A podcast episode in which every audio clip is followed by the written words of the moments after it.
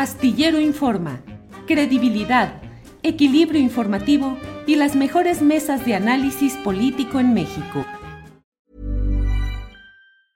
I'm Sandra, and I'm just the professional your small business was looking for. But you didn't hire me because you didn't use LinkedIn jobs. LinkedIn has professionals you can't find anywhere else, including those who aren't actively looking for a new job but might be open to the perfect role, like me.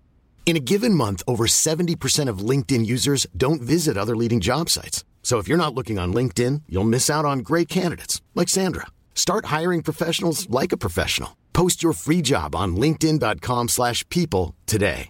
Hey, I'm Ryan Reynolds. At Mint Mobile, we like to do the opposite of what Big Wireless does. They charge you a lot, we charge you a little. So naturally, when they announced they'd be raising their prices due to inflation, we decided to deflate our prices due to not hating you.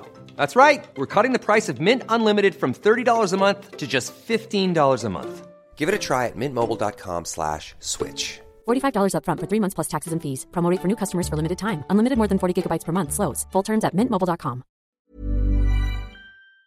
Y ya estamos en esta mesa de seguridad. Paula Mónaco Felipe, buenas tardes. Hola Julio, buenas tardes para ti y para todos quienes estén escuchando ahorita. Gracias. Víctor Ronquillo, buenas tardes. Hola, ¿qué tal Julio? Buenas tardes. Eh, un saludo también para quienes nos escuchan y también para Paula Mónaco. Mucho gusto, Paula. Mucho gusto, Víctor. Gracias. Bueno, pues estamos a la espera de que se incorpore eh, Guadalupe Correa Cabrera, que seguramente debe estar ya por entrar con nosotros. Cuando llegue, eh, la incorporamos a esta mesa. Eh, hoy no ha podido estar con nosotros eh, Ricardo Ravelo, ya sabe usted, compromisos de trabajo. Y hoy queremos, y por eso es que tenemos como invitada especial a Paula Mónaco Felipe, una gran periodista que ha hecho trabajos espléndidos también en materia de pues análisis de como periodista independiente, es autora del libro Ayotzinapa, Horas Eternas.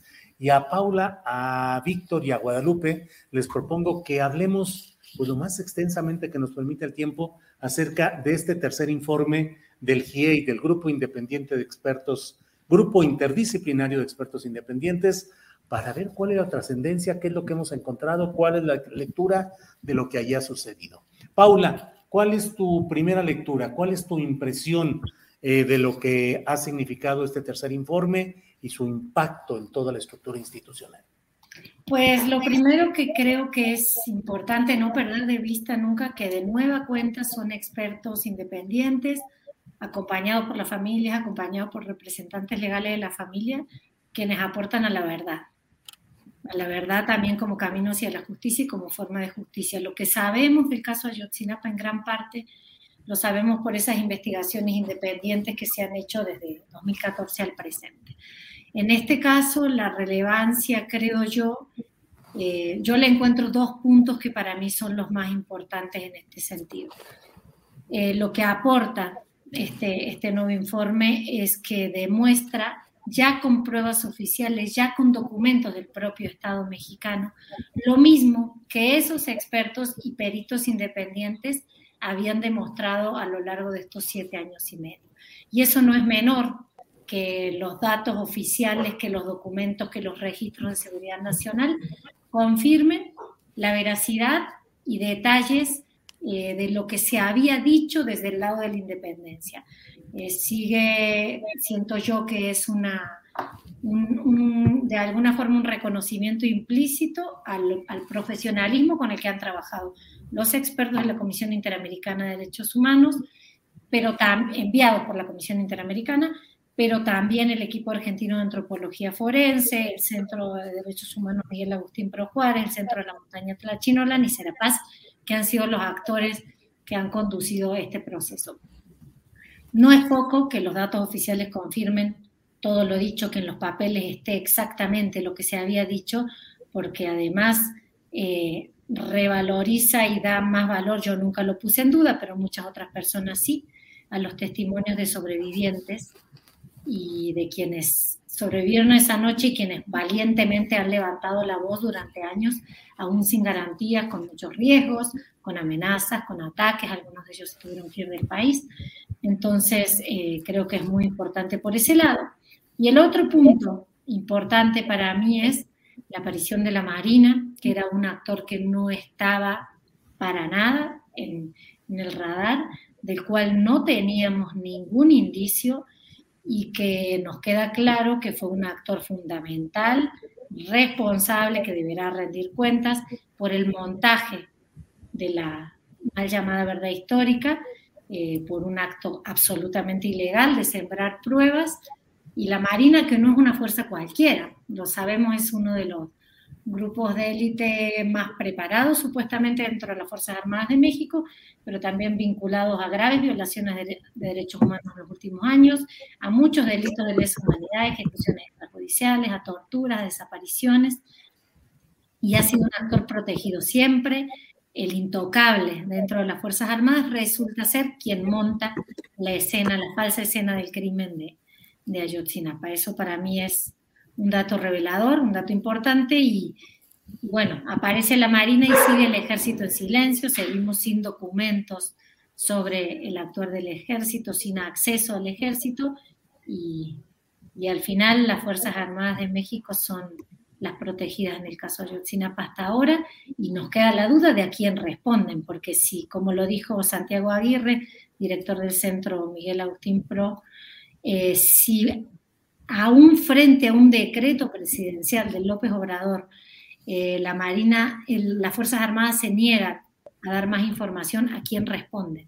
Si no responden al presidente, que es el comandante en jefe, a quién están respondiendo las Fuerzas Armadas en México y creo que es una pregunta que es muy amplia y se retrotrae también no solo a 2014, aparte de la historia de la represión, del terrorismo de Estado y la persecución en este país, sobre todo a luchadores sociales y actores políticos. Entonces creo que esos son los dos grandes aportes. Datos oficiales confirman lo que se había demostrado desde la independencia y la Marina como un nuevo actor sobre el cual empieza a haber muchas preguntas y pocas respuestas. Gracias, Paula Mónaco Felipe. Eh, vamos, eh, bienvenida Guadalupe Correa Cabrera, buenas tardes. Muy buenas tardes, Julio. Eh, un placer estar con ustedes. Hola, Paula, eh, Víctor. Y bueno, Julio, un placer estar aquí. Gracias, Guadalupe. Víctor Ronquillo, por favor, tu primera impresión, lectura de lo que ha significado este tercer informe del GIEI y el impacto que tiene en toda la estructura institucional. Fue el Estado, se decía siempre, y ahora pues parece claro que es, que ha sido el Estado. Víctor, tu, tu opinión, por favor. Justamente quiero comenzar por ahí, Julio. Yo recuerdo las primeras marchas, la primera marcha en donde se exigió la presencia con vida de los estudiantes de Ayotzinapa, de los 43 que nos faltan, el grito de todos nosotros era, fue el Estado.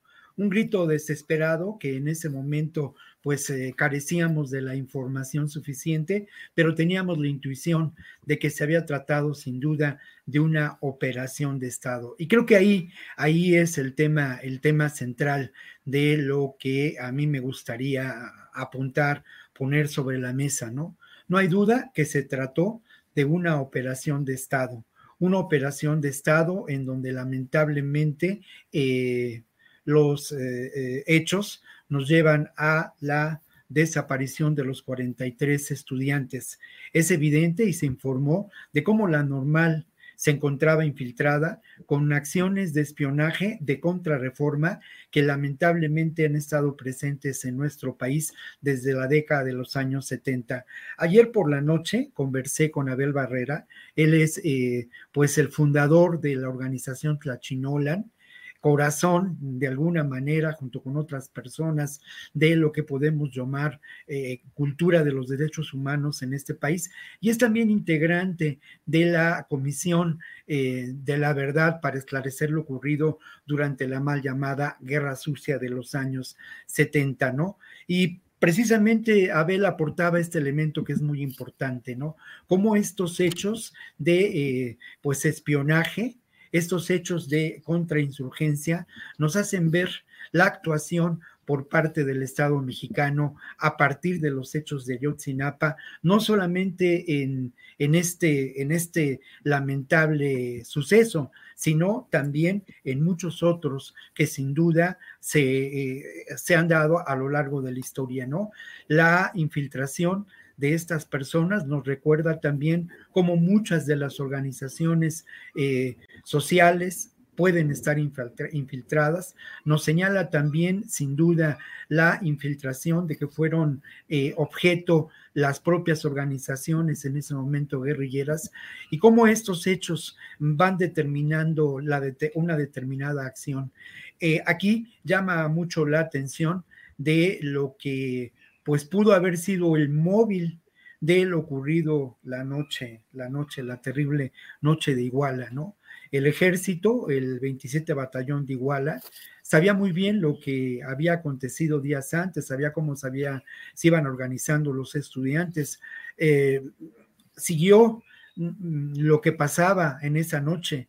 ¿Por qué no intervino o, intervino, como ya también se ha documentado, de una manera por demás sospechosa? ¿Qué nexos, qué nexos tenía el, eh, el propio ejército, las Fuerzas Armadas, los integrantes del 27 batallón, los altos mandos de ese batallón, los altos mandos del propio ejército con el grupo de Guerreros Unidos, un protagonista principal en esta historia. Y yo también coincido con este elemento donde eh, pues nos revela la participación de la Marina.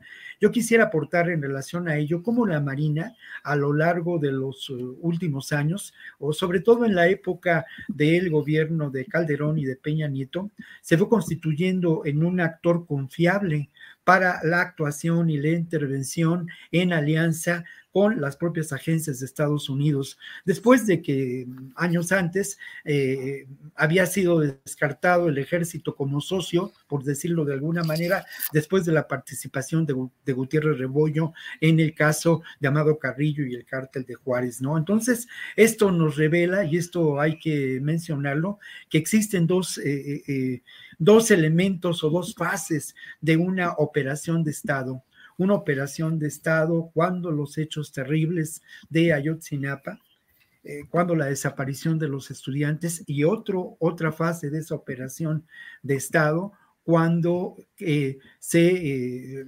instala, se trabaja, se establece como un elemento mm, que niega los hechos y que los oculta, que encubre a muchos posibles culpables, la llamada verdad histórica. Mucho mucho de dónde cortar, mucha información, mucha reflexión sobre estos, eh, sobre estos hechos. Y obviamente yo sí quiero iniciar también reconociendo la ah, tenacidad, el arrojo, la valentía, la fuerza de los padres de familia de los 43 que nos faltan, ¿no? Y obviamente también reconocer el trabajo tan importante de las organizaciones sociales, los defensores de derechos humanos que han acompañado esta, esta defensa, como mi amigo Vidulfo Rosales.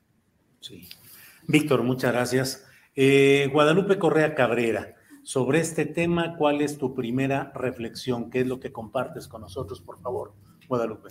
Sí, mi primera reflexión tiene que ver, primero, primero sí, es, es muy importante reconocer el papel de los padres de, de, de, los desaparecidos porque continúan estando desaparecidos.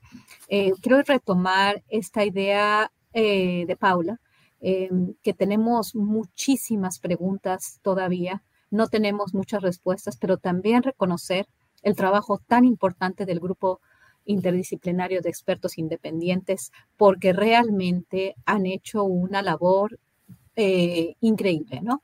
Eh, con mucho, muchas limitaciones, eh, con, con, con mucho, mucho, por muchos problemas. la administración pasada pues de alguna forma mm, se puede decir que los corrió del país porque estaban eh, dando a conocer información que no se ceñía a la verdad histórica.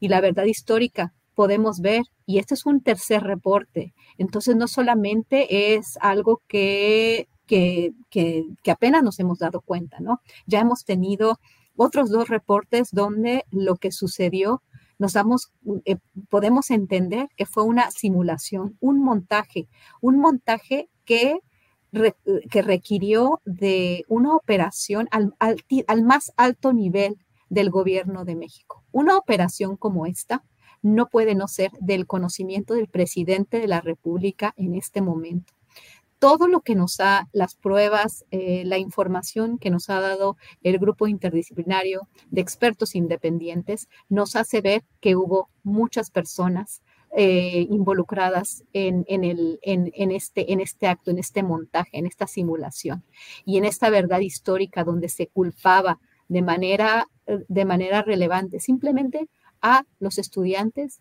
a los narcotraficantes, a las autoridades locales, a los mismos que hoy por hoy, sin saber lo que está sucediendo, se culpa. Los mismos medios de comunicación. Aquí quiero traer a colación otro actor porque hemos hablado del ejército, de la marina. Esto se ha hablado mucho, también se ha hablado mucho en redes sociales sobre el papel de los medios de comunicación que legitimaron esta verdad histórica que a todas luces eh, parecía completamente manufacturada, fabricada, la Procuraduría General de la República en contubernio con la Secretaría de Marina, con la Secretaría de Defensa Nacional, con el CISEN, eh, con las autoridades locales y las autoridades federales. ¿Qué era lo que querían cubrir?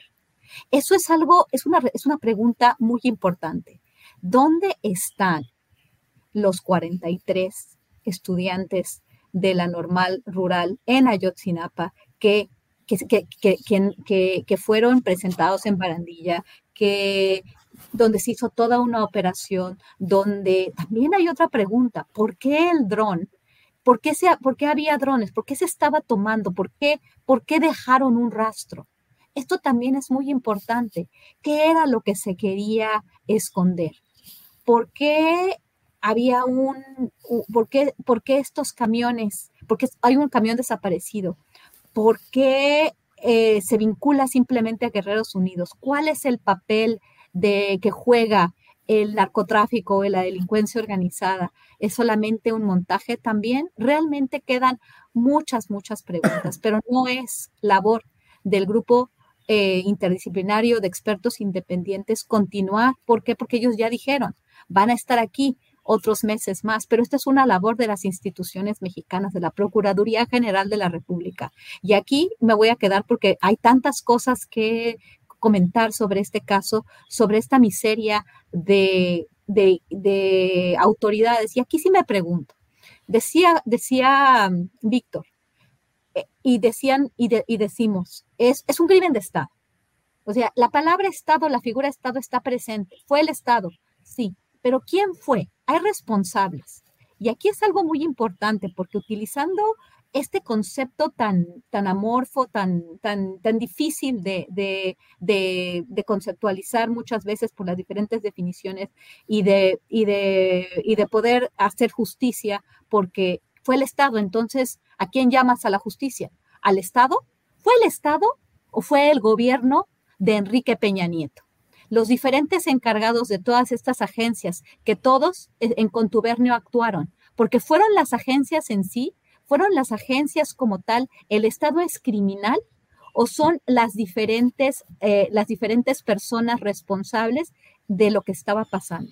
¿Es el Estado o es el gobierno de Enrique Peña Nieto? Y creo que esa es la pregunta clave, esa es la pregunta que me hago. Y del mismo modo que creo que el trabajo no se hubiera dado exactamente como dice Paula, sin estas personas que con, toda el, eh, que, con todo el profesionalismo y la capacidad y la voluntad para hacerlo lo hicieron. Pero su trabajo no puede ser eh, todo. ¿Por qué? Porque debe haber la Procuración de Justicia, ellos se tiene que establecer institucionalmente, formalmente. Se tiene que investigar más allá. Este, ya, lo, ya van a investigar a los jefes de la Marina, supuestamente, pero ¿qué es lo que va a pasar? Esto también es una responsabilidad de Estado y es una responsabilidad por el otro lado del gobierno de Andrés Manuel López Obrador, porque si esto ha seguido corriendo, si esto ha seguido, si el trabajo del grupo, eh, el grupo interdisciplinario de expertos independientes ha podido continuar, es porque, lo, porque, porque es una cuestión que, es, que fue decidida por el gobierno de Andrés Manuel López Obrador.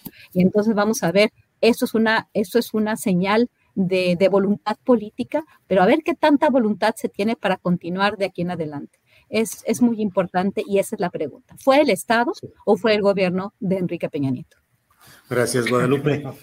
Eh, Paula, perdón, Víctor. Sí, no, no, bueno, lo que pasa que, claro, me parece una pregunta retórica, porque al final de cuentas, sin duda, cuando hablamos del Estado, hablamos como la, la, la estructura que eh, las, los recursos del propio gobierno. Y aquí sí podemos señalar como responsables, sin duda, al comandante supremo de las fuerzas militares. También podemos señalar al encargado de eh, el, el, el, vigésimo séptimo batallón. Y sin duda también podemos señalar a quien eh, tuvo que autorizar la participación de la Marina, al secretario de la Marina entonces, al propio secretario de la Defensa. No, sin duda que hay culpables y no decimos que fue el Estado para evadir a esos culpables.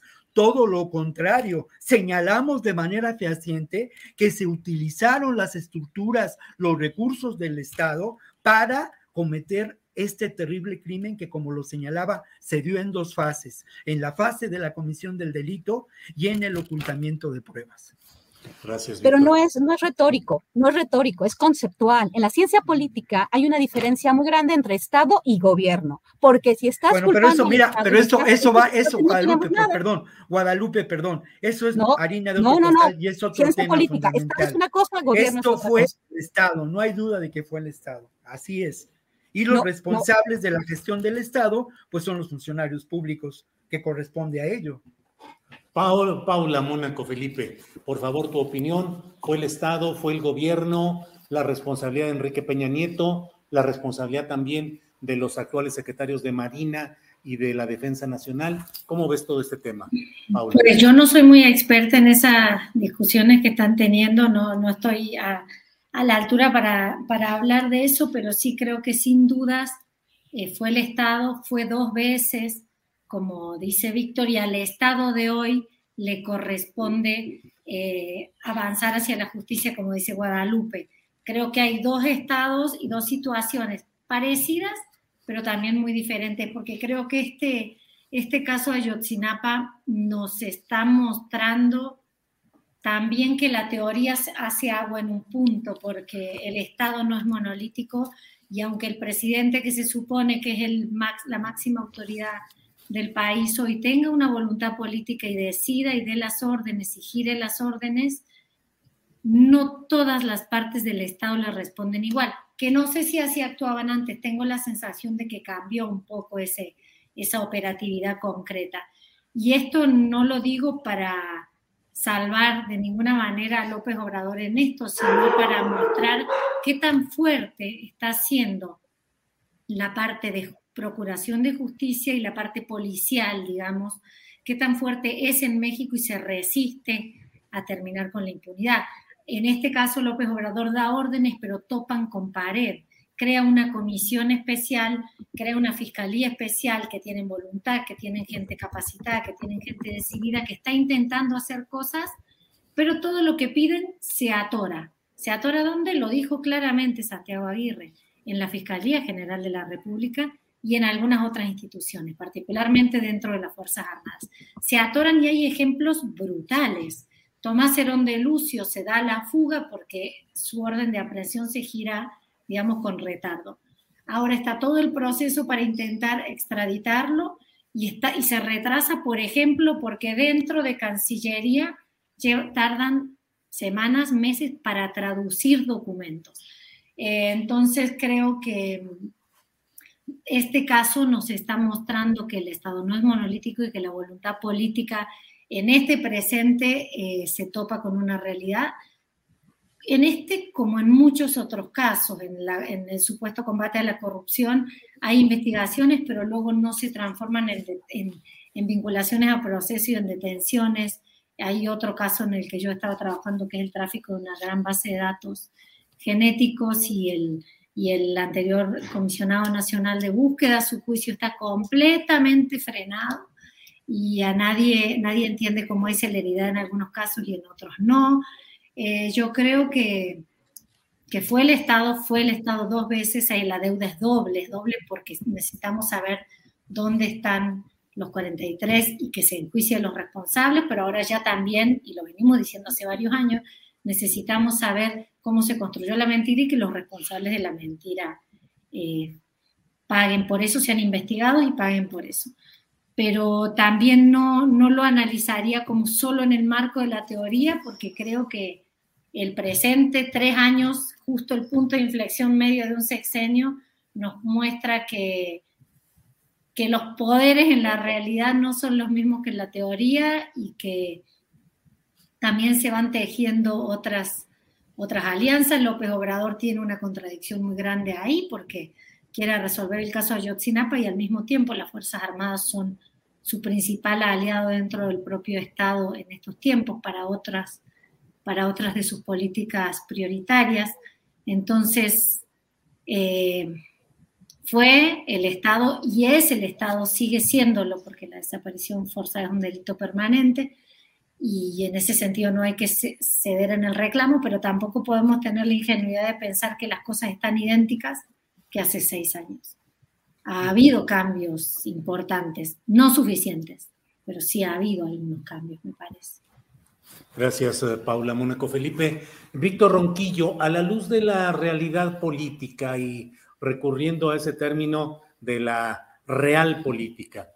El gobierno del presidente López Obrador parece necesitar a las Fuerzas Armadas para conjurar cualquier posibilidad de golpismo en contra de su gobierno y por tanto les ha ido cediendo poder, negocios, concesiones, mucho poder.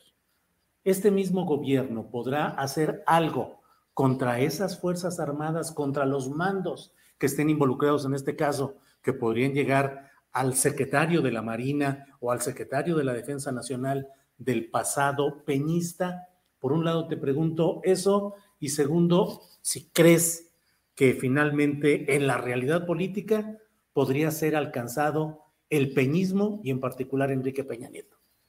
Bueno, los, lo segundo, Julio, es que debe ser alcanzado, ¿no? Es decir, Aquí sí creo que tiene que existir otra vez una presión social para que sea alcanzado y para que al final de cuentas no solamente se llegue a la posible eh, detención, juicio, proceso de los culpables, sino se desmonten esos mecanismos lamentables que existen de eh, espionaje, eh, que siguen practicándose dentro de las Fuerzas Armadas. En relación a la primera parte de la pregunta y de la reflexión que propones, Julio, pues no hay duda, y aquí lo hemos mencionado en muchas ocasiones, de que el ejército no es un espacio, no es una fuerza monolítica, ni tampoco la Marina, ni en conjunto las Fuerzas Armadas, que eh, sin duda hay diferentes corrientes dentro de estas, eh, dentro de estas instituciones.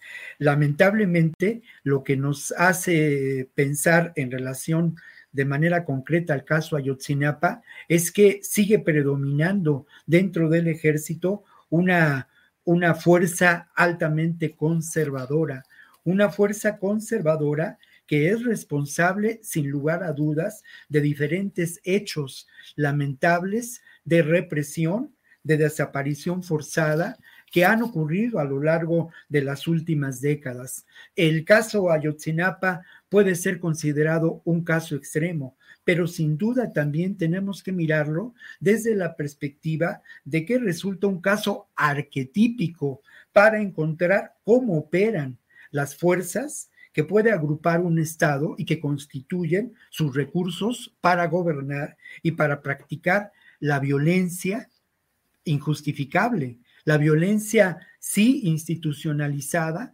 pero obviamente una violencia atroz. Eh, creo yo que es cierto que López Obrador en algún momento eh, reconoció que su posibilidad de sentar bases para establecer una cuarta transformación y no generar condiciones de posible ingobernabilidad y, violencia tenían que, que pasar por el apoyo de determinados sectores. Y obviamente yo me opongo, sinceramente, a este apoyo y a esta alianza que ha encontrado con grupos de lo que podemos considerar la alta élite económica de este país y la alta élite económica a nivel mundial. No olvidemos la pues buena relación que, que, López Obrador a nivel personal tiene con funcionarios, altos funcionarios de este fondo de inversiones BlackRock, sin duda el más importante en el mundo, mi querido Julio ligado obviamente a la fábrica de armamento, a las fabricantes de armamentos, a empresas incluso transnacionales abocadas a el desarrollo y control de la, de la energía, en tanto eléctrica como de petróleo, en fin, pero eso no, no, no, no es por ahora el tema. Entonces, creo que obviamente López Obrador ha buscado esta alianza con este sector y obviamente encontró en, en, buena medida en, en las Fuerzas Armadas un sector altamente insatisfecho, un sector que estaba harto de estos arreglos eh, políticos, que estaba harto de las componendas dentro del ejército, dentro de las mafias, las mafias establecidas en el ejército, de los sucios negocios del ejército y también de su deplorable actuación en muchas instancias. Lamentablemente, Julio, el hecho de, que lo, lo comentamos y lo y lo referimos claramente, el hecho de la, pues, ¿cómo llamarlo?, la liberación del general Cienfuegos, nos hace ver que estos sectores retardatarios, conservadores en el, en el ejército, pues predominan predominan a la hora de los hechos mm, mm, más eh, agudos, más importantes, más densos, con mayor peso político, ¿no? Entonces, como ocurre también en Ayotzinapa, ¿quién eh, eh, oculta la información? ¿Quién se ha negado, quién se negaba a abrir las puertas del batallón 27? Este sector, sin duda este sector, que creo que tiene una enorme influencia dentro de las Fuerzas Armadas de este país. Gracias, Víctor. Eh, Guadalupe Correa Cabrera, hay mucho que opinar. Tu turno en lo que tú desees decir, por favor. Tu micrófono, Guadalupe. Tu micrófono. Micrófono, Guadalupe. A lot can happen in the next three years. Like a chatbot may be your new best friend. But what won't change? Needing health insurance. United Healthcare Tri Term Medical Plans are available for these changing times Underwritten by Golden Rule Insurance Company, they offer budget-friendly, flexible coverage for people who are in between jobs or missed open enrollment. The plans last nearly three years in some states, with access to a nationwide network of doctors and hospitals. So for whatever tomorrow brings, United Healthcare Tri-Term Medical Plans may be for you. Learn more at uh1.com. Hey, it's Ryan Reynolds, and I'm here with Keith, co-star of my upcoming film, If, only in theaters May 17th. Do you want to tell people the big news? All right, I'll do it. Sign up now and you'll get unlimited for $15 a month in six months of Paramount Plus Essential Plan on us. Mintmobile.com slash switch. Upfront payment of $45 equivalent to $15 per month. Unlimited over 40 gigabytes per month. Face lower speeds. Videos at 480p. Active Mint customers by 531.24 get six months of Paramount Plus Essential Plan. Auto renews after six months. Offer ends May 31st, 2024. Separate Paramount Plus registration required. Terms and conditions apply if rated PG.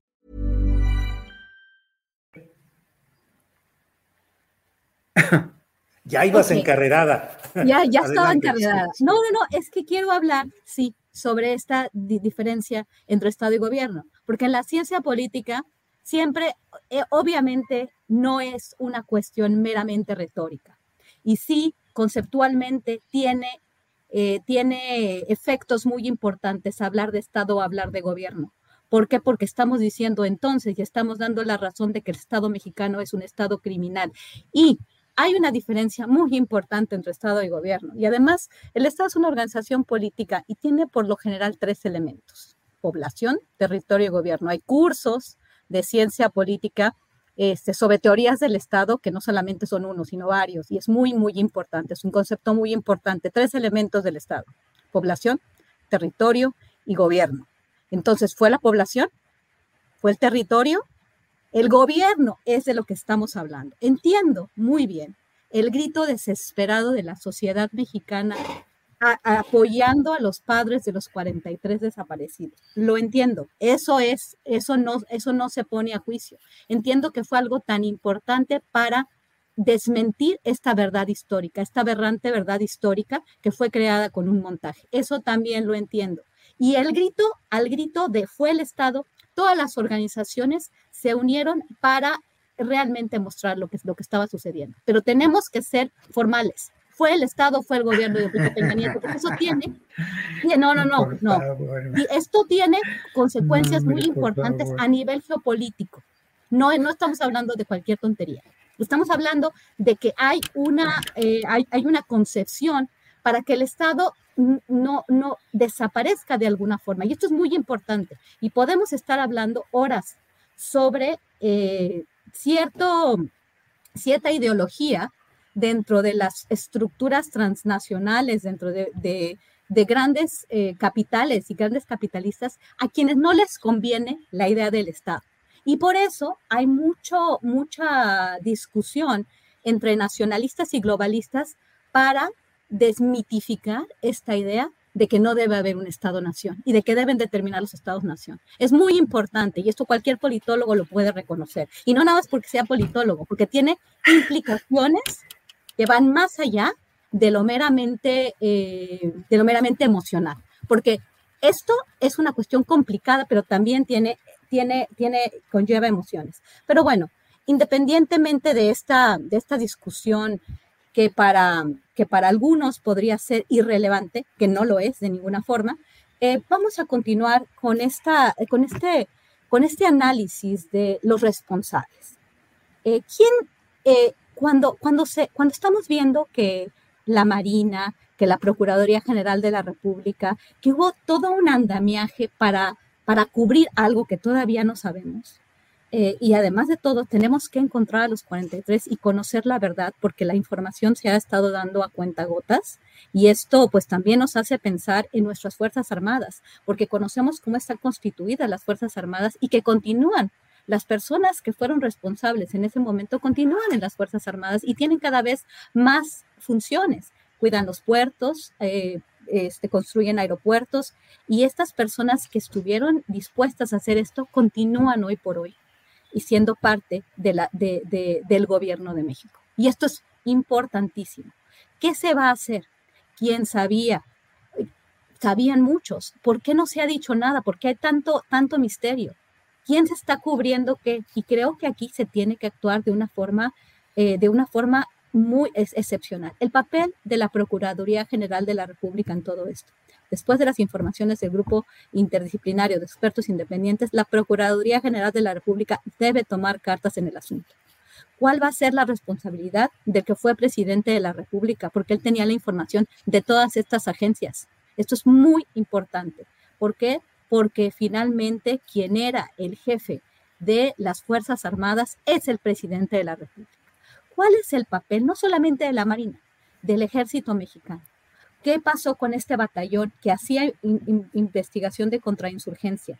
Esta investigación de contrainsurgencia también no empezó en el año 2014, empezó desde el año del 2010 en la, normal rural, en Ayotzinapa, en el distrito de, Burgos. Ellos, ellos empezaron a, infiltrarse desde el sexenio de Felipe Calderón. ¿Por qué? ¿Para qué? Eh, eh, estaba, estaba relacionada con las actividades políticas de los estudiantes, ¿qué era lo que temían? ¿Por qué se hacía esto? ¿Se sigue haciendo? ¿Se sigue haciendo en otras partes del país? Creo que quedan demasiadas preguntas que tenemos que contestar de una forma muy, muy precisa. ¿Por qué? Porque no, no queremos que esto simplemente este, se olvide y, y, que quede en algo de, que, de lo que pudo haber sido, ¿no? Creo que tenemos que exigir que, que las autoridades mexicanas tomen cartas en el asunto y se haga una investigación de quiénes son los responsables, porque todavía no han aparecido. Todavía tenemos personas desaparecidas formalmente. Sabemos que la verdad histórica fue una verdad criminal, fue una verdad hecha. ¿Y qué pasó con ese quinto camión de nuevo? ¿Qué pasó con, este, eh, eh, que, con esta investigación que el mismo grupo de interdisciplinarios, de expertos independientes, manejó como parte de toda esta cuestión. ¿Qué pasó? ¿Quiénes son los Guerreros Unidos? ¿Qué, ¿Cuál era su relación con todos? ¿Por qué? Porque no sabemos nada. No se puede culpar ni a los estudiantes ni a los Guerreros Unidos nada más. O sea, no podemos hacer eso. No tenemos elementos para crear una historia. Pero hay que, pero hay que, pero, pero hay que considerar que hay estos elementos. Y es muy importante que esto se haga y que la Procuraduría, que también tenemos un problema muy grande porque está encabezado con una persona que, que, de la que hemos hablado mucho en este foro, relacionado con, con, con sus con conflictos de interés y con su incapacidad para poder hacer justicia en el país. Esto es muy importante. Creo que aquí podría ser de nuevo, como dije la vez pasada, esta es la, gran debilidad del gobierno de Andrés Manuel López Obrador, su, la procuración de justicia. Guadalupe, muchas gracias, con mucho respeto a tus opiniones. Gracias. Eh, Paula Mónaco Felipe tiene un compromiso, nos hizo el honor de estar con nosotros como invitada especial, pero tiene un compromiso, así es que esta sería, por estas razones, la última intervención de ella, que luego tiene que dejar el foro. Paula, lo que quieras decir sobre este tema, a mí me gustaría preguntarte cuál es el riesgo de la militarización, de este poder enorme que está teniendo el ejército la marina, pero sobre todo el ejército, en la vida nacional en este proceso de transformación, pero lo que tú desees abordar en esta intervención, Paula, por favor. Pues creo que en eso que preguntas, Julio, eh, comparto mucho tu, tu lectura, creo que no podemos ser ingenuos de por qué López Obrador tiene esta alianza con las Fuerzas Armadas, es una decisión estratégica, es algo que ante la posible ingobernabilidad o ante grupos de poder que estamos viendo y vemos cada vez más que aquí como en otros países de la región son quienes tienen el poder en la realidad, eh, es una decisión que viene por ese lado y no necesariamente un afán militarista como en otros lugares. Eh, pero bueno, también no lo comparto por, por, por mi trayectoria, por mi propia historia personal, pero por lo que hemos visto en los últimos años. Ayotzinapa es un botón de muestra de cosas que hemos visto en distintos otros momentos, como las Fuerzas Armadas y la militarización de la tarea de seguridad no hace más que aumentar la violencia. Se trata de personas armadas que muchas veces bajo órdenes y otras veces bajo propias decisiones eh, incurren en hechos de una violencia desmedida y hay, los números lo muestran, el índice de letalidad en México es mucho mayor que en otros países, lo han documentado colegas periodistas. Eh, los delitos graves de lesa humanidad, de ejecuciones extrajudiciales, tortura, desaparición forzada, aumentaron drásticamente y es una estrategia que a todas luces falló. Tanto así que las personas siguen desapareciendo, siendo desaparecidas porque no desaparecen solas, los asesinatos se, siguen sumando y estamos por llegar a 100.000 desaparecidos según datos oficiales con el subregistro que su Entonces es una estrategia fallida, es una estrategia que genera más violencia, es una estrategia que en mi opinión también hace como una gran contradicción, un gran dilema con los preceptos mismos de la democracia, porque democracias militarizadas y democracias con desaparecidos son un fracaso en sí mismo. Entonces yo creo que la militarización y la alianza con las Fuerzas Armadas de López Obrador son políticamente comprensibles, pero son excesivas. Siento yo que hay demasiado, que no, que no hay, que me queda la duda de quién, es el, quién, tiene, quién tiene el control en realidad sobre el país.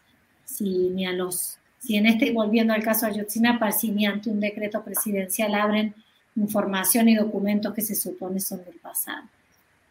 Y agregaría para cerrar, como una tercera vía, como una salida a la discusión anterior, no abandonar la idea de fue el Estado, porque creo que es un debate político, es una postura política de, del dar a un crimen la dimensión que tiene y la importancia y la trascendencia, incluso la no prescriptibilidad, pero también incorporar el fue el gobierno, pero el fue el gobierno sin decir fue Peña Nieto como de antes eran malos y hoy son, son buenos. Fue el gobierno con nombres, con personas, eh, y personas que tienen que rendir cuentas, porque siento yo, si no, nunca se va a acabar la impunidad. La impunidad como fábrica de nuevas violencias. Si el propio Procurador General de la República en ese momento, Andrés Murillo Caram, estuvo presente durante el montaje, estuvo en ese lugar, resguardado por la Marina. ¿Cómo puede ser que no haya terminado de rendir declaración todavía? ¿Cómo puede ser que no tenga una investigación o una orden de captura? ¿Cómo puede ser que siga prófugo el principal responsable de esto? ¿Y cómo puede ser que no sepamos más nombres? Nombres de quienes sabían en tiempo real, nombres de quienes firmaron papeles, nombres de quienes presenciaron las torturas, y que se investigue la participación a nivel federal, pero también dentro del propio estado de Guerrero. Recordemos que en esas horas, y está documentadísimo, hubo también gente del gobierno, de, en ese momento encabezado por Ángel Aguirre, incluso presenciando las declaraciones sobrevivientes, lo hemos documentado mucho. Entonces necesitamos, creo yo, primero que nada, la verdad y saber dónde están los estudiantes, pero también la otra verdad, la verdad de, deslindar responsabilidades y que se acabe la impunidad, que no sea el Estado, el gobierno en abstracto, sino personas que tengan que rendir cuentas. Es la única forma de que la impunidad no siga siendo la ley y el, y el piso posible, el cimiento, que solo genera más impunidad y más violencia. Hacen falta más nombres.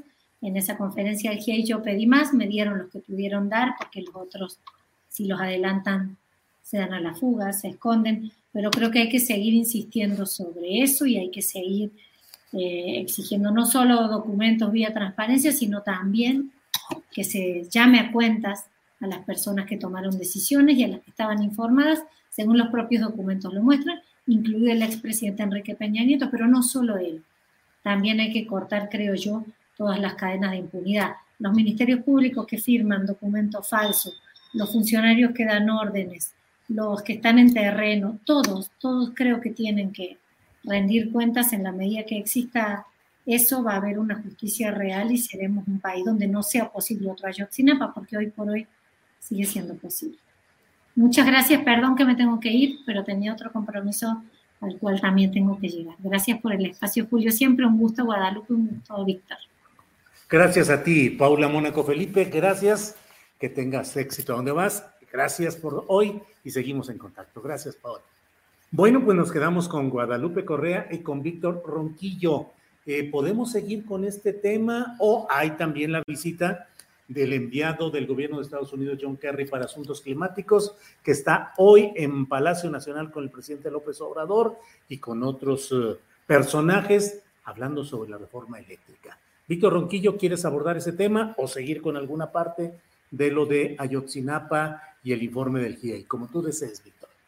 Bueno, a mí me parece muy importante eh, seguir con el caso Ayotzinapa, porque mira, creo que hay un elemento que quiero poner sobre la mesa y que es eh, muy preocupante, ¿no?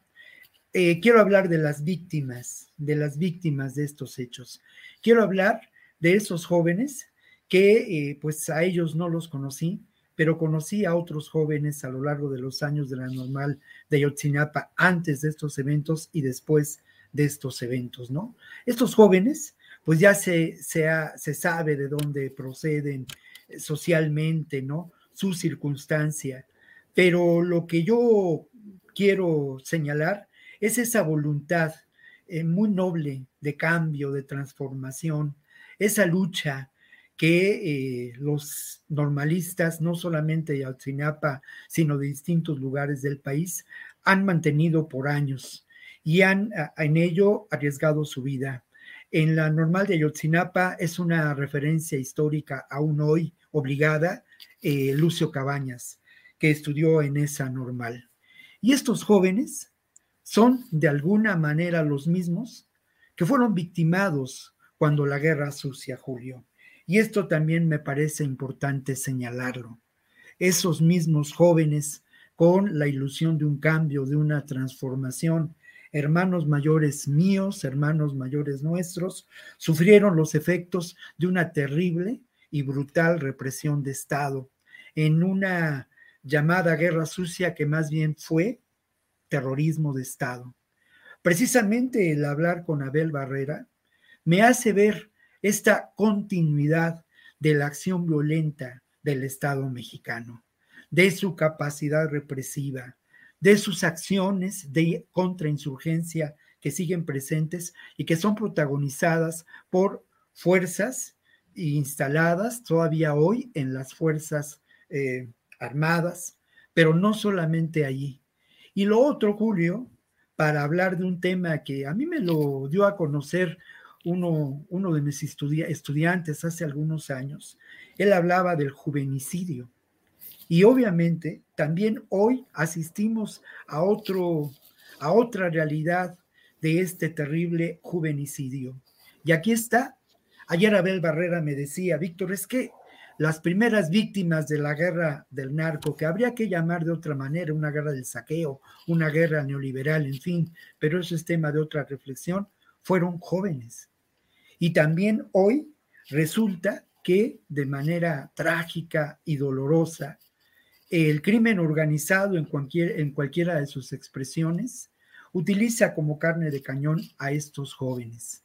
Creo que es eh, necesario hablar de estos temas. Creo que es muy importante que más allá pues de la obvia exigencia de justicia y alto a la impunidad, hablemos de estas víctimas, les demos un rostro, acompañemos otra vez y muchas veces a sus padres y también involucremos nuestro trabajo con este intento, con todos nuestros recursos eh, posibles, con todos los medios a los que tenemos acceso para señalar que nos siguen haciendo falta 43. Víctor, gracias.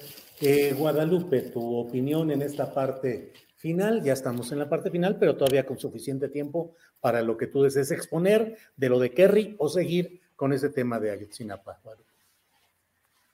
Tu micrófono, Guadalupe. La visita, ah, la visita de Kerry es, una, es, es un evento muy importante. Se ha especulado bastante y creo que, que, nos ayuda a abrir un poco en la discusión de lo que va a estar sucediendo en este momento, que, va, que ahora sí se va a dar la, lo bueno, ¿no? La, la, la mm, eh, este, la, la, conversación y la discusión para una decisión final con respecto a la propuesta de reforma eléctrica que, que planteó el presidente Enrique, este, el presidente Andrés Manuel López Obrador. Es, es tan importante porque obviamente los detractores de la reforma empiezan a decir, viene que regalarle eh, este, las orejas al, presidente mexicano, viene a, supuestamente, obviamente él es el encargado, el especial, es la figura especial para las cuestiones climáticas, viene a ver estos asuntos, ¿no? Si viniera el, el, que preside el Comando Norte, que dijo que aquí había, había eh, este, espías rusos, pues sería pues los espías rusos, ¿no? Entonces, bueno, obviamente se ha especulado mucho, eh, es un hombre muy poderoso exactamente John Kerry, porque como hemos dicho, a, nivel económico, hacia allá va, creo que la pandemia y ahora la guerra en Ucrania, pues acelera los procesos de reconversión de la matriz energética global eh, hacia las energías renovables, ¿no? Es una cuestión que, no se va a parar y que creo que México, eh, ahorita con esta visita y con lo que está sucediendo en estas conversaciones que apenas van a comenzar, pero ya ha, planteado el Partido Revolucionario Institucional su propia propuesta de reforma al sector eléctrico que va muy en el, en el, en el tono ¿no? de, la que, de la que plantea el gobierno de México. Entonces es probable que, que, se tenga éxito en ese, en ese sector. Y quizás para eso, también estoy especulando, para eso venga John Kerry. Creo que a los estadounidenses en este momento les interesa tal vez también que México retome el control de su de litio y que, eh, y que de alguna forma también esté en, en su misma en su misma, en, su misma dimensión o en, en, los, en, los, términos en los que ellos quieren plantear esta relación de Norteamérica para avanzar a la generación de energías renovables, eh, pues con el, con, el, con, el gobierno de México, eh, con sus términos, ¿no? Y en una forma quizás amistosa. Creo que en este mundo que tenemos, la geopolítica juega un papel fundamental. El mundo no es lo que era antes, no tenemos un mundo bipolar, tenemos quizás un mundo tripolar, un mundo que en donde Eurasia juega un papel muy importante. Eh, las sanciones no ponen a Estados Unidos y no lo dejan como la única potencia que hay que, a la que hay que voltear. Todo esto también está, está girando las piezas del tablero hacia toda la región de Eurasia, China, eh, India y Rusia, pues se, está, se está presionando a Rusia para que se vaya por el SWIFT el SWIFT de, los chinos hacia esa parte, toda la cuestión monetaria va a cambiar y bueno, a Estados Unidos le conviene tener una buena relación con sus vecinos, ¿no? En realidad hemos planteado muchas veces el hecho de que, y, pareciera ser que las empresas estadounidenses de energía no están, no están contentas con esto, ya el embajador Ken Salazar en un momento durante las pláticas del Parlamento abierto se había manifestado a favor de, bueno, eh, con respeto, ¿no? O sea, no había, no había puesto un manotazo en la mesa, pero bueno, también eh, las empresas estadounidenses eh, no, no, pueden aceptar que, que la batalla se, se, se, pierda tan, tan fácilmente, ¿no? Pero creo que, creo que las cosas se ven cada vez más claras. es muy probable que esta reforma tenga éxito y que venga John Kerry a, también a presionar al gobierno de México de alguna forma, a conversar para que las cosas vayan en el sentido que ellos quieren, hacia la creación de energías renovables, no necesariamente porque, porque son más baratas o porque son mejores para el mundo, porque requieren también de muchas energías no renovables, pero se requiere esta, esta transición porque pues son energías no renovables las que están moviendo al mundo, ¿no? Es una transición que se tiene que dar y no, no necesariamente con todos los argumentos que, que, nos quieren dar o que los detractores de la reforma al sector eléctrico están planteando, ¿no? Eh, este, de una forma tan simplista. Creo que, creo que estamos en un momento muy, muy complejo, un momento en que está, se están acelerando los procesos y a qué viene John Kerry, pues a de alguna forma decir, ya entiendo lo que va a suceder y nos conviene a nosotros. ¿no? La cuestión del litio eh, es tan, tan, tan importante porque toda esta conversión, toda esta reconversión a los, a los automóviles eléctricos, eh, obviamente las baterías de las computadoras, en una era donde la tecnología cada vez avanza más y, y es un, y juega un papel central, realmente el transhumanismo, vamos hacia una sociedad de alguna forma donde la, donde la tecnología va a ser la rectora en muchos de los procesos, para bien o para mal. Algunos lo consideran esto una cuestión misántropa, pero, pero hacia, hacia, hacia ahí va a Estados Unidos le conviene por lo menos asegurar en, el, en los términos de la doctrina Monroe y del destino manifiesto. Eh, con ellos, ellos piensan que, que, todo tiene que ser de ellos, pero en el, en el contexto más bien de la doctrina Monroe, de que ellos, América es para los americanos, pues necesitan asegurar que México no voltea a ver a otros lugares. Entonces, en este sentido, sí creo que va a haber un respeto a la decisión en el Congreso y parece ser que los acuerdos por la propuesta de reforma del PRI eh, van, van por ese lado. Guadalupe, muchas gracias. Son las 2 de la tarde con 57 minutos. Alcanzamos a unos dos minutitos de postre cada cual. Así es que Víctor y Guadalupe, postrecito. Cuando sean los dos minutos les digo, ya vamos más o menos. Así que adelante, Víctor, por favor.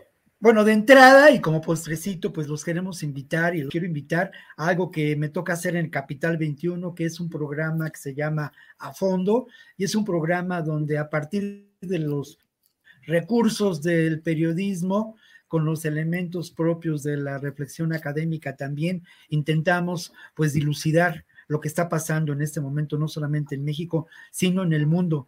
Y esto es los jueves a las 23 horas. Y para hablar precisamente de lo que está pasando en el mundo, a mí me parece muy importante precisamente señalar el efecto que tiene la reforma eléctrica en relación a esta intención de mantener un control por parte de Estados Unidos, eh, no solamente en nuestro país, sino a nivel global y a nivel territorial. Obviamente, ya lo mencionaba yo en otra intervención y me híjole, me tendría que alegrar muchísimo, ¿no? Pero la liga, la vinculación profunda que existe entre los fondos de inversión y estas empresas eh, transnacionales que eh, manejan los recursos energéticos, la producción de esos recursos energéticos, como la propia Iberdrola pero no hay duda de que la propuesta de reforma eléctrica del actual gobierno incomoda a muchos sectores y establece una realidad distinta ante la necesaria gestión del Estado mexicano de los recursos propios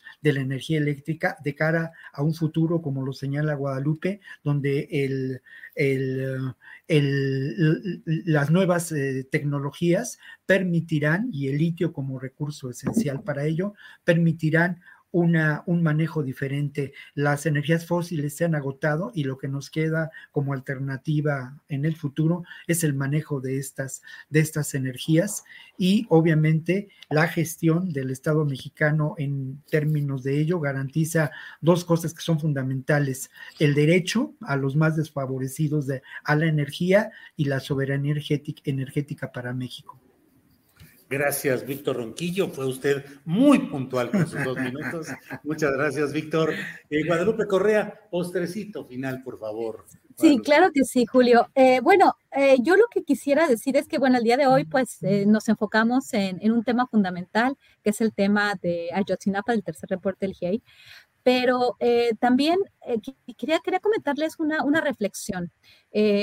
porque pues esto es una cuestión de justicia transicional, cuestiones del pasado, pero el presente, ¿cómo estamos en el presente en la seguridad? Muy rápido. El día de hoy tuve la oportunidad de ir a una, de asistir a un evento eh, donde estaba el embajador de México en Estados Unidos. Le hicieron varias preguntas, le preguntaron del agua, que es otro tema fundamental. Yo creo que las guerras eh, van a ser, siempre han sido por recursos, pero ahora van a ser por el agua. El tema de, de Monterrey, de, los, de, los, este, de los intereses empresariales, de las concesiones. Es importante revisar la ley de aguas, pero también, eh, bueno, le preguntaron todo esto al, al embajador, al embajador Esteban Moctezuma, y él pintaba como todo buen, como todo buen diplomático, ¿no? Obviamente una realidad hermosa que Andrés Manuel mantiene la paz este, social, eh, porque reconoce quita, este, realmente trasladar recursos para los más pobres, hizo todo un, un relato de lo, de, lo, de lo bien que está México, ¿no? Y la verdad, yo no pude más que recordar nuestras pláticas que tenemos todos los jueves eh, en relación a, a, la inestabilidad en tantos, en tantos puntos en el país. La, el, el caso, por ejemplo, de Zacatecas, me han comentado cómo cómo estamos en Zacatecas. Ayer eh, leí una nota sobre la presencia de grupos de, grupos de autodefensa con relación al agua en el, en, el, en el área del noreste de México. Esto es, esto es complicado, ¿no? O sea, realmente sí tenemos eh, un presidente que puede aglutinar el descontento, ¿no? Que es como una, eh, que, que, mantiene la presión eh, de alguna forma no tan alta, ¿no?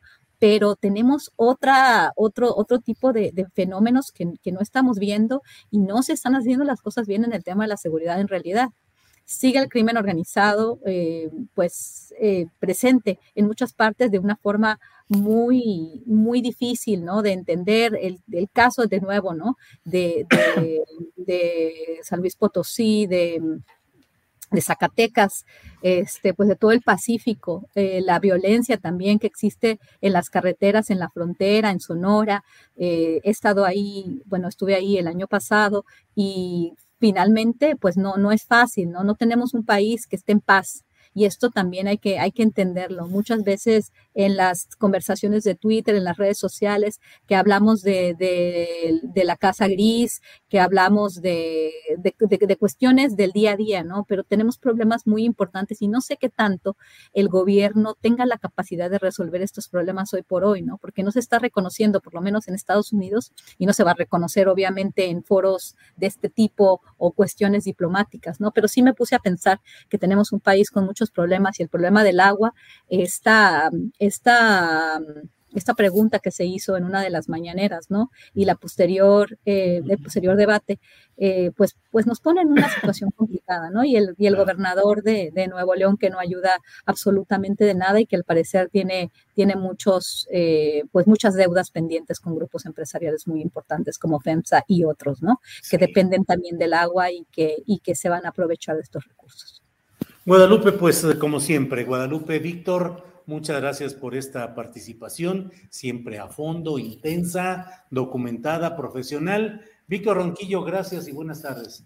Muchas gracias, eh, gracias Guadalupe y, perdón por el exabrupto Guadalupe, es tema de otra discusión, pero sabes que, se te quiere mucho personalmente y obviamente se te aprecia de manera intelectual muchísimo Guadalupe. No, no, no, si, si fue un exabrupto me disculpo y te mando un abrazo muy fuerte amiga, por favor. No, Víctor, para nada, este, yo estoy, eh, yo, yo cuando, cuando, cuando es un tema que me importa, cuando es un tema que, que, que, que duele, y que ha dolido, bueno, obviamente se tienen este tipo de conversaciones más agitadas de alguna forma. Yo me agito mucho este, cuando, cuando me importa alguna cosa y, y, cuando no estoy de acuerdo. Yo entiendo, somos amigos y, este, y a veces no vamos a estar de acuerdo. No te preocupes, yo estoy muy bien, no hay ningún problema. Para nada, un gran abrazo a todos y no hay, no hay problema para nada. Gracias, Víctor y Guadalupe. Espléndido cierre, todo caminando. Aquí nada implica un, una situación en la cual haya ni mala intención ni nada por ni falta de respeto. Es el calor de la discusión. Y Víctor, Guadalupe, gracias y nos vemos la próxima semana. Gracias. Hasta luego, nos vemos. Hasta luego.